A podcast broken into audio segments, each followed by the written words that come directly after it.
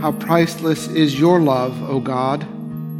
Your people take refuge under the shadow of your wings. They feast upon the abundance of your house. You give them drink from the river of your delights. For with you is the well of life, and in your light we see light.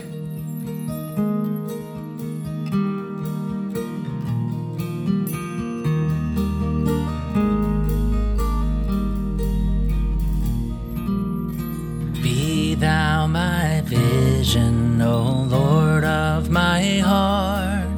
All else be not to me, save that thou art. Thou my best thought, by day or by night, waking or sleeping, thy presence my light. Be thou my wisdom, and thou my true word. I ever with thee, and thou with me, Lord. Thou my great Father, thine own may I be. Thou in me dwelling, and I one with thee. High King of heaven, when victory is won, may I reach heaven's joys, bright heaven's sun. Heart of my heart, whatever befall, still be my vision, O ruler of all.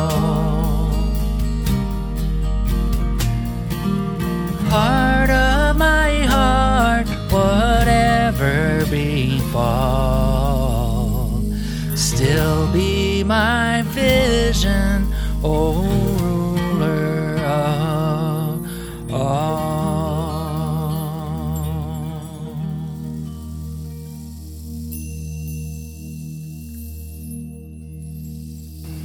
A reading from the 22nd chapter of Luke. When the day came, the assembly of the elders of the people, both chief priests and scribes, gathered together, and they brought him to their council. They said, "If you are the Messiah, tell us." He replied, "If I tell you, you will not believe, and if I question you, you will not answer. But from now on the Son of Man will be seated at the right hand of the power of God." The word of the Lord.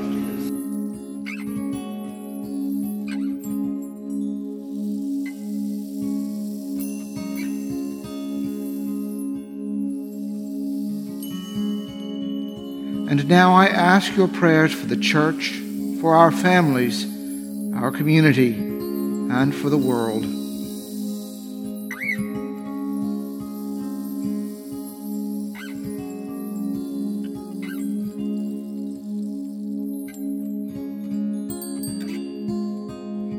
Together, let us pray. Our Father, who art in heaven, hallowed be thy name. Thy kingdom come, thy will be done, on earth as it is in heaven. Give us this day our daily bread, and forgive us our trespasses, as we forgive those who trespass against us.